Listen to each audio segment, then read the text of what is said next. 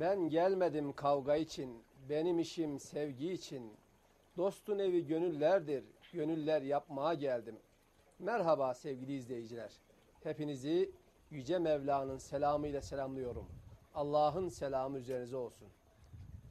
Bu programımızda namazın önemi ve hikmetleri üzerinde duracağız. Namaz, İslam dininin temel esaslarından biridir. İmandan sonra en önemli esası teşkil etmektedir.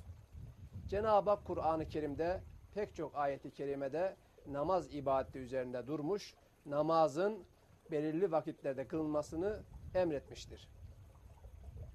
Tabi sevgili Peygamberimiz sallallahu aleyhi ve sellem de hadis-i şeriflerinde namaz üzerine durmuş. Namaz dinin direğidir. Namazı ikame eden dinini kemale erdirmiştir. Namaz kılan insanların özellikle hatadan arınması yönünde Cenab-ı Hakk'ın Kur'an-ı Kerim'de hükümleri vardır. Özellikle Cenab-ı Hak şüphesiz namaz kişiyi kötülüklerden, yanlışlıklardan, fenalıklardan alıkoyar buyuruyor. Namazı hakkıyla kılmak kişiliği tüm kötülüklerden alıkoyar. Öyleyse bu İslam dininin temeli teşkil eden namaz ibadetinin üzerinde hassasiyetle durmalı, hakkını vererek o ibadeti eda etmeliyiz. Saygıdeğer hocam, İslamiyet'in imandan sonraki en önemli esasını teşkil eden namaz ibadetinin Kur'an'dan şöyle bir değerlendirmesini almak istiyoruz. Evet. Teşekkür ediyorum. Ee, bir taraftan namaz ibadetini Kur'an'dan konuşma isteğine özellikle teşekkür ediyorum. Çünkü biz namazı genellikle kulaktan almaya alışmışız. Gördüklerimizden. Kur'an'dan almaya pek alışmamışız. Evet. Dolayısıyla adresi doğru belirlemiş olmak adına e, bu hassas soru için gerçekten teşekkür ediyorum. Allah razı olsun. Bakınız Kur'an-ı Kerim yaratılışla ilgili bir takım bilgiler verir. Bunlardan mesela Mülk suresinin ikinci ayetinde buyuruyor Yüce Allah. Esebillah. Ellezî halakal mevte vel hayate liyebluvekum eyyukum ahsenu. Ölümü de hayatı da Allah sizden hanginizin daha düzgün, daha güzel davranacağınızı imtihan için yaratmıştır. Demek ki yaratılışın gayesi Görev. insanların imtihana tabi tutulmasıdır. Yaratılışın gayesi bu. Yaratılışın gayesiz olmadığını ifade eden, üstelik bütün varlıkların yaratılışının bir misyonla buluşturulduğunu ifade eden bir ayet daha söyleyeyim. Oradan namaza geleceğim. Buyuruyor ki Yüce Allah Duhan suresinde Estağfirullah ve ma halakna semavati vel arda ve ma beynehuma la'ibin. Duhan suresi 38. ayette. Biz gökleri, yeri ve ikisinin arasında olanları oyun olsun diye yaratmadık. Hatta bir ayet daha söyleyeyim. Ee, buyuruyor ki Müminun suresinde Müminun suresinin Müminun suresinin 115. ayetinde Estağfirullah. Efe hasibtum ennemâ halaknâküm abesen. Siz yoksa bizim sizi abes olsun diye yarattığımızı mı zannediyorsunuz? Yani yaratılış boşuna değildir. Oyun eğlence olsun diye değildir. Abes olsun diye de değildir. Ma halaknahuma illa bil hakkı. Var edilen her şeyin bir var ediliş gayesi vardır. Var edilen her şeyin bir var ediliş gayesi vardır. Hiçbir şey boşuna yaratılmamış. Aklınıza gelen her şey için bunu söylüyorum. Havada uçuşan bir sinekten ormanlarda yaşayan bir vahşiye Vahşi. varıncaya kadar. Her varlığın mutlaka bu kainatın düzeninde bir ağırlığı, bir rolü, bir denge unsuru olduğunu hatırımızdan çıkartmamak durumundayız. Şimdi insanlara getiriyoruz işi.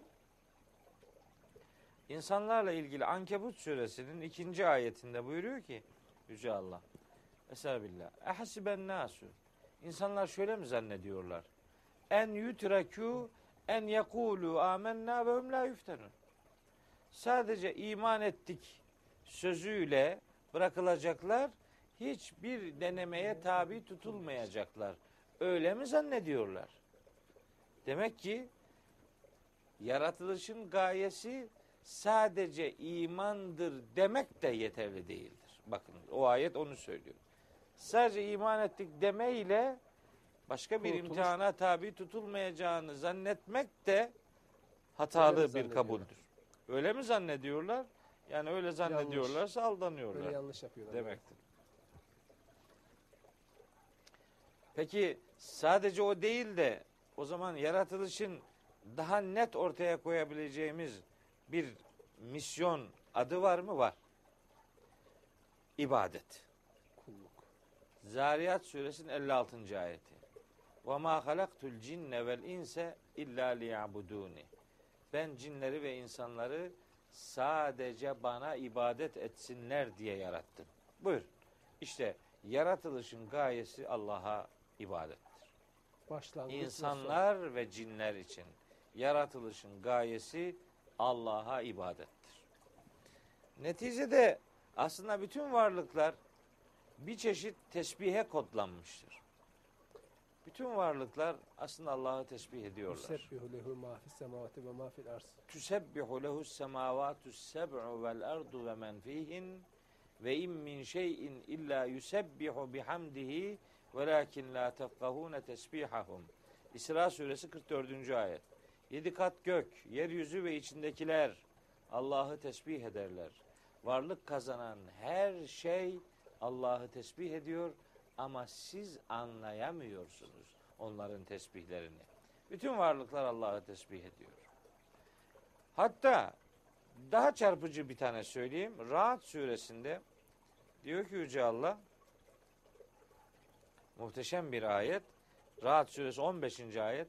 Velillahi yescudu men fis semavati vel ardı tav'an ve kerhan. Göklerde ve yerdeki ruhu olan varlıklar Allah'ı tesbih ederler. İster istemez. İster istemez. Zorunlu olarak yani. Ve zilaluhum. Onların gölgeleri de bil huduvi vel asal. Sabah akşam yani uzanıp kısalarak gölgelerin hareketi bile Allah. aslında Allah'ı tesbih etmek demektir. Fakat varlıklardaki bu zorunlu tesbih irade dışı tesbihtir.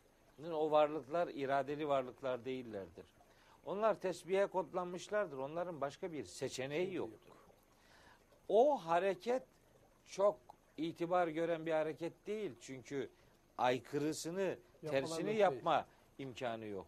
İradesiz, bakın kainatın yaratılış gayesi insanların Allah'a kul olmalarını sağlamaktır. Dolayısıyla iradesiz tesbihin iradeli tesbihe dönüşmesini sağlamak için Cenab-ı Hak bu kitapları göndermiştir. Muteber olan asıl insanların özlem duyarak peşinden gidecekleri hareket iradelerini hakka tesbihe kilitledikleri, yönlendirdikleri ibadet pratikleridir. Ramazan orucu bunlardan biridir ve bu programın konusu olması itibariyle de namaz bunlardan bir tanesidir. İradeli yerine getirilen e, formu belli olan, şekli, niteliği belli olan, zamanı, zemini belli olan ibadet olması itibariyle namaz işte bu zorunlu tesbihin, kainata kodlanan zorunlu mekanik tesbihin iradeli tesbihe dönüştürülmesinin adıdır namaz ibadeti. Hocam e, tabi Tin suresinde Cenab-ı Hak yeminle başlıyor. Lekad halaknal insane fi ahseni takvim. Yemin ederek biz insanları yaratılmışların en güzel şekliyle yarattık. Yani mahlukat. Şimdi tabi e, mahlukatın en güzel şekliyle yaratılan insana da en güzel şekilde kulluk yaraşır. Evet. Şimdi diğer varlıklar En güzel yaratılışına en uygun davranışı sergilemesi yaraşır. evet. Şimdi tabi az önce dediniz özellikle yerde ve gökteki e, varlıkların, insan dışı varlıkların başka cüzi iradelerini değer, derecelendirme veya değerlendirme hakları, hukuku yok. Öyle bir yetkisi yok. Ama insana bu irade cüziye verilmiş. İnsan o irade cüziyesiyle iyi veya doğruyu seçme hak ve hukukuna sahip. Tabi. Zaten eğer insana bu irade verilmemiş olsaydı zaten sorumluluk da verilmezdi. Tabi. Şimdi böyle- İmtihan demek alternatif sunmak demektir. Şimdi evet şimdi az önce dediniz e, ayet-i kerimede Estaizu billah ve ma halaktul cinne vel inse illa liyabudun. Bu ayet kesin hüküm ihtiva ediyor. Kulluk. Başka yolu yok. Başka bir ayet-i kerimede Cenab-ı Hak Estaizu billah ve abud rabbeke hatta ye'tiyeken yagin. Burada sanırım e, kulluk görevinin başlangıcı bulu fakat sonu Ölüm. ölüm, ruhun kabz edilmesiyle. Evet. Şimdi böyle olunca hocam o zaman yapılacak diğer işler tali işler oluyor. Yani Tali demeyelim de başka Asıl bir şey diyelim. Yani insan hayatı o kadar güzel kavrayabilir ki o kavrayış biçimi onun yaptığı her güzel işi ibadete dönüştürmesini sağlar. Yani yani insanlar şimdi şu yaptığımız iş bir ibadettir. Ha, helalından rızık temini için çalışmak bir ibadettir. Sokakta bir garibana destek olmak bir ibadettir. Ne bileyim doğal çevreye layık olduğu gibi davranmak bir ibadettir. Biz önemli olan bize dinin öğrettiği etrafa saygılı davranabilme ölçüsünü hayatın vazgeçilmez haline getirip diğer davranışlarımızı da ibadete dönüştürebilmeyi başarmaktır. Bunu yapabiliriz. Bu imkan bizim elimizde var. Bu kitabın öğretileri insana hayatı anlamlı kılabilmenin genel metotlarını öğretmesidir. O itibarla yani biz tabi toplumda ibadet deyince sadece belli pratikleri Farzları. anlıyoruz. Belli pratikleri anlıyoruz. Hatta şimdi biraz eee, biraz farklı bir şey söyleyelim. İşte İslam'ın şartları kaçtır diye Beş. sorulduğunda beş diyoruz. işte beş diyoruz. Ee, niye beş diyoruz? Çünkü hadis-i şerif öyle diyor diye cevap yetiştiriyoruz. Halbuki hadis-i şerif öyle demiyor. Hadis-i şerifte söylenen ifade aynen şu. Beş temel üzerine. Bünniyel İslamu ala hamsin. İslam beş temel üzerine kurulmuştur. Temelin beş tane olması demek, binanın beş katlı olması demek değildir. Temel beş tanedir. O temel beş esas üzerine doğru korunursa onun katlarının sayısı Kur'an'daki bütün emirler kadardır. İslam'ın şartları Kur'an'daki bütün emirler kadardır. İslam'ın şartlarının beş taneliği temellerinin beş esas üzere kurulmuşluğu anlamındadır. Yoksa işin tamamı beş taneden ibaret filan değildir. Bu yanılgıyı mutlaka düzeltmek durumundayız. Şimdi bu işte- demin söyledim. Mesela muhsin kelimesi Kur'an'da çok geçer. Ve şöyle tarif edilir muhsin. Allah'ı görüyormuş gibi davranan insan ya da Allah'ı görüyormuş gibi ibadet eden insan sen her ne kadar Allah'ı görmüyorsan da o seni görüyor. Bu Cibril hadisi diye bilinen bir hadisteki Evet. üç sorudan İman, biridir. İslam, ihsan. Evet iman, İslam, ihsan. İhsan nedir diye soruyor Cebrail aleyhisselam En peygamberimize. Peygamberimize diyor ki yani bunu soran daha iyi bilir aslında ama işte Allah'ı görüyormuş gibi bu- ibadet etmektir. Sen her ne kadar onu görmüyorsun da o seni görüyor. Doğrudur. İhsanın anlamı budur. Ama ihsanın bir anlamı daha var. İhsanın bir başka anlamı da bir işi düzgün yapabilmek demektir. Bir işi gerektiği gibi hassasiyet gösterilecek noktalarında hassas davranarak işi gereken önemi vererek yapmak demek. Şimdi kameraman çocuklar kamerayla çekim yapıyorlar. eğer bunu düzgün yapıyorlarsa bunların bu işinin Muhs- adı da muhsin, muhsinli ihsan. İhsanda bulunuyorlar. Yani fırında ekmek yapan fırıncı eğer işini düzgün yapıyorsa o da Muhsin. muhsindir. Bir başkası başka bir işi gerektiği gibi yapıyorsa onun adı da muhsindir. Bakın kavramları hayatın içine getirip oturtma imkanına sahibiz. Kitap, Kur'an-ı Kerim kavramların içini böyle çeşitli değerlerle doldurmuş bizim önümüze getirmiştir. Ama biz böyle klişeleşmiş ve bize üfürülmüş bir takım manaların dışına çıkmayı becermediğimiz için ibadeti de beş İslam şartından ibaret sayıyoruz. Bizim Trabzon'da bir fıkra anlatılır Ahmet Bey. Adam biri demiş ki birine İslam'ın şartı kaçtır? O da demiş ki beş. Nedir? İşte savim, salat, had, zekat, kelime-i şehadet. Yok dedi, yok. Yanlış biliyorsun. İslam'ın şartı birdir demiş. Bir. Nasıl? Canım savim, salat sende yok. Oruç ve namaz sende yok. Hac, zekat bende yok. Kaldı bir kelime-i şehadet işte. Hepsi bundan ibarettir. Ee, insanlar kendine göre konuşup da hakikati öğrenme azmini kaybederse cevapların sayısı artar gider. O itibarla buradan bir daha ısrarla vurgulayarak söyleyelim. İslam'ın şartları beş tane değildir. İslam'ın temelleri beş tanedir. Şartları Kur'an'da emredilen ne kadar hakikat varsa işte o kadardır. İşte bunlar hayatın her alanıyla ilgilidir. Okulda okumak, ilim tahsil etmek İslam'ın birinci şartıdır. Yani okumak emri İslam'ın ilk emridir. Ve orada okunacak şeyin ne olduğu da belli değildir biliyor musunuz? Okunabilir ne varsa her şeyi okumak, her şeyi araştırmak İslam'ın birinci şartıdır. Ha, o birinci şartı ikiye, üçe, beşe sıralamayı arttıra arttıra arttıra sonralarda namaza filan sıra geliyor. Hocam ikra kitabek derken O kitap, oradaki kitap e, bu programlarda birkaç defa geçti. E, madem bir daha sordunuz, ben şimdi onun bir önündeki ayetle buluşturarak size cevabını vereyim. Bakın, şimdi Kur'an-ı Kerim'den konuşurken e, şöyle çok önemli bir e, metot vardır. Bir ayet bağlamından kopartılarak anlatılmaz. anlatılmamalıdır. Çünkü o bağlamda kelimeler ekstra anlamlar kazanır. Kur'an-ı Kerim'de her kelime her yerde aynı anlama gelmez. Şimdi ruh kelimesi bir yerde ruh anlamına gelir, bir yerde Kur'an anlamına gelir, bir yerde Cebrail anlamına gelir vesaire. Her yerde aynı anlama gelmez.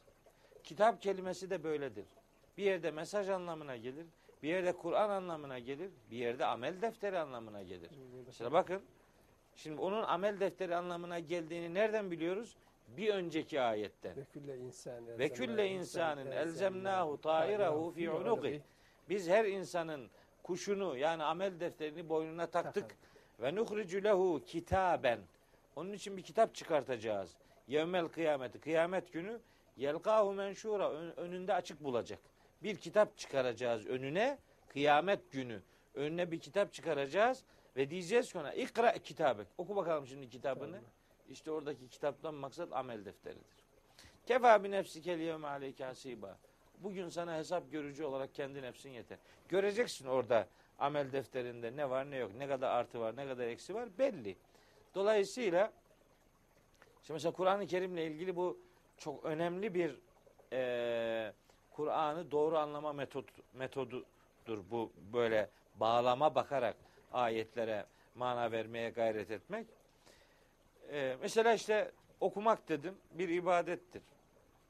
Bilimsel araştırmalar yapmak ibadettir. Araştırma merkezleri, enstitüler kurmak bir ibadettir. Yani imarethaneler kurmak bir ibadettir. Yol yapmak, su yapmak bir ibadettir. koşmak. Yani hayatta insana meşru olarak, doğru Yararlı olarak olan. ne gerekiyorsa onları yerine getirmek ibadettir. Bakın sırası geldi. Burada bir hatırlatalım. Maruf ve münker kavramları var Kur'an-ı Kerim'de.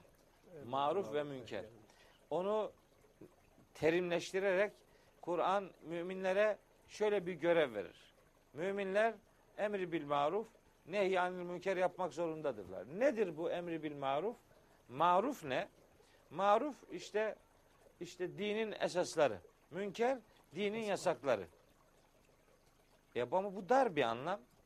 Maruf dar anlamda Kur'an'ın emrettikleri. Münker dar anlamda Kur'an'ın yasakladıkları. Ama geniş anlamda maruf insanın yararına olan her şeydir. Münker insanın zararına olan her şeydir. Dolayısıyla bizim maruf ve münkerden onların anlamından hareketle de hayatın her tarafıyla ilgili söyleyecek sözlerimiz ve yapacak uygulamalarımız olduğunu bilmek durumundayız. Tabi bugünkü programda namazı konuşacak idik ama şimdi namaza yani sırayı oraya getirebilmek için Kur'an'dan bunun tabii altyapısını oluşturmak. oluşturmak lazım. Yani birden namaz diye başlamıyor. Evet. Birden namaz diye başlamıyor. Niye başlamıyor? Çünkü birinci sırada oku emri var. Evet. Ondan sonra e, Müzzemmil ve Müddessir surelerinde pek çok emirler var. Hazırlık aşaması. Bir sürü bunun altyapısı var. Namaz aslında bir insanın imanının göstergesidir. Bilginin pratiğe dönüşmüş halidir. Bakın bu sözümde isabetli olduğumun en önemli delili Bakara suresi 177. ayettir. Bakara suresi 177. ayet muttaki insanların, iyilik sahibi insanların kim olduklarını sıralıyor Allahu Teala.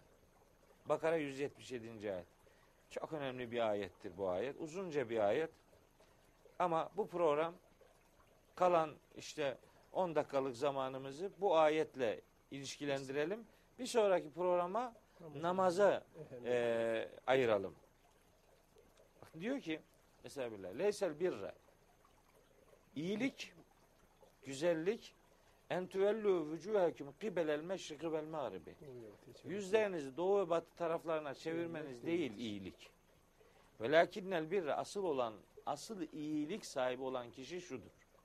Kim? Men amene billahi. Bir, Allah'a şirksiz inanacak. Ve levmil ahiri. Ahiret gününe şeksiz şüphesiz inanacak. Vel kitabi vel meleketi meleklere inanacak. Vel kitabi Allah'ın katındaki levh-i mahfuzdaki ümmül kitap dediğimiz ana kitaba inanacak. Ve nebiyyin ve peygamberlere inanacak. Bak imanla başladı. Önce inanılacak esaslar belirleniyor. Sonra yani Allah'a iman üzerinde konuşacağız burada. Ahirete imanın faydaları üzerinde konuşacağız. Fırsat bulursak meleklerle ilgili Kur'an'ın söylediklerini Kur'an'ın melekler hakkında hangi çeşit sıfat sınıflandırmalar yaptığını e, vakit vaktimiz olursa söyleyeceğiz.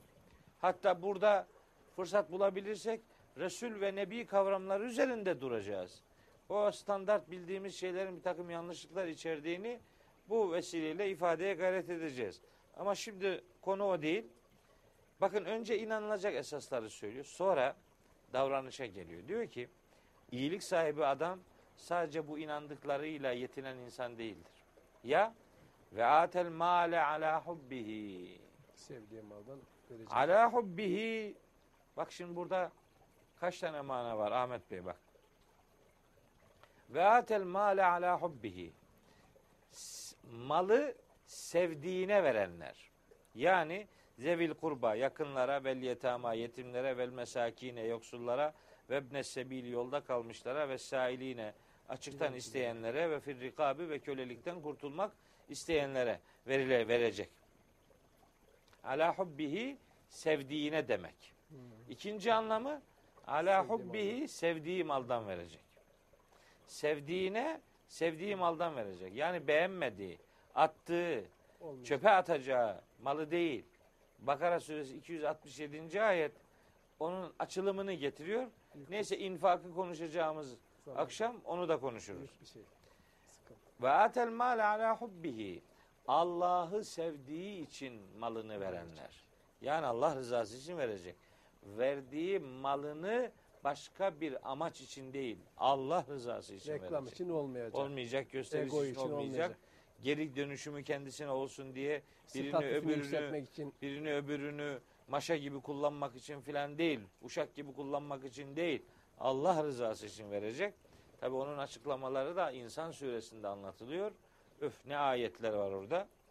Ve atel mal ala hubbi dördüncü ayette malını seve seve verecek. Verdiği malın arkasında gözü akmayacak. Gözü verdiği malı takip etmeyecek. Gözü orada kalmayacak. Gözü onda kalmayacak. Bakın şimdi bu ayeti tercüme edelim. Verdiğimiz manaların hepsini bir daha ifade ederek. Sevdiği malı sevdiğine Allah'ı sevdiği için seve seve verenler. İnfak böyle olur. Bakın bu imandan sonraki ikinci aşama. İnfak, yardımlaşma. Üçüncü aşamada ve ekames salate. Namazı, Namazı kılanlar. Bakın namaz imanın ve kar- karşılıklı yardımlaşmanın sonucunda üçüncü aşama olarak önümüze gelen bir eylem olarak görülüyor. O itibarla yani Kur'an-ı Kerim'den öğrendiğiniz zaman bu meselelerin iç yüzünü Kur'an'ın ona nasıl bir statü kazandırdığını görüyorsunuz. Nerede buna sırayı getirdiğini görüyorsunuz. Kur'an'ın ilk emirleri arasında namaz yok. Şimdi namaz bir bilincin ifadesidir. Bir şuurun gösteriye gösterime e, dönüştürülmüş halidir. Yani bir teslimiyetin ifadesidir. Bir arzın ifadesidir. Bir duruşun ifadesidir. Bir kemalin ifadesidir. Namaz başlı başına bir okuldur. Onun ana sınıflarıyla e, meşgul olup da Kur'an'ın ona yüklediği misyonu doğru bilmek lazım. Üçüncü aşamada namaz. Dördüncü aşamada ve ates zekate. Zekat vermek. Beşinci aşama vel mufune bi ahdihim idâ ahedû. Verdikleri sözün gereğini yerine getirenler. Allah'a da Akşama kadar 50 tane söz verip hiçbir tane sözünü yerine getirmeyenler bu ayetin övdüğü adamlar arasında olamazlar. Verdikleri sözün gereğini yerine getirenler bir sonraki aşama ve sabirine fil be'sai ve hinel be'si. Sıkıntılı, hastalıklı ve savaş zamanlarında sabredenler var ya ulaikellezine sadaku. İşte iman ve İslam iddiasında sözünde sadık olanlar işte bunlardır. Ve ulaike humul muttakun muttaki olanlar, sorumluluğunu bilenler, duyarlı davrananlar, donanımlı olanlar, hakkın huzurunda olabilmenin engin anlamını kavrayabilenler işte bu adamlardır. Bakınız muttaki bir adamın Kur'an'ın ifadesiyle sahip olması gereken özellikleri işte böyle sıralanıyor. Yani görüldüğü üzere bu ayetten de Kur'an-ı Kerim insan hayatının hemen hemen her tarafıyla ilgili önemli kilometre taşları ifade edecek ilkeler getirmiştir ve bunların adına ibadet demiştir.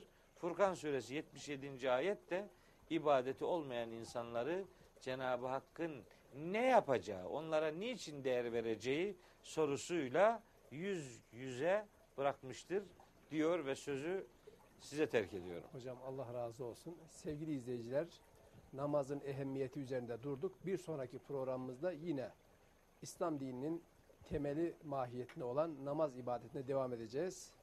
Selamlar, saygılar.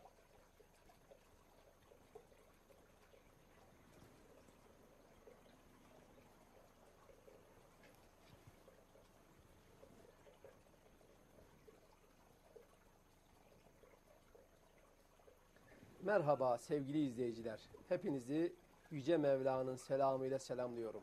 Allah'ın selamı üzerinize olsun. Bu mübarek ayda Ramazan sohbetleri adı altında bir önceki programımızda namazın ehemmiyeti üzerinde durduk. Bugünkü programımızda ise namazın hikmet ve önemi üzerinde duracağız. Namaz İslam dininin direğini teşkil eder.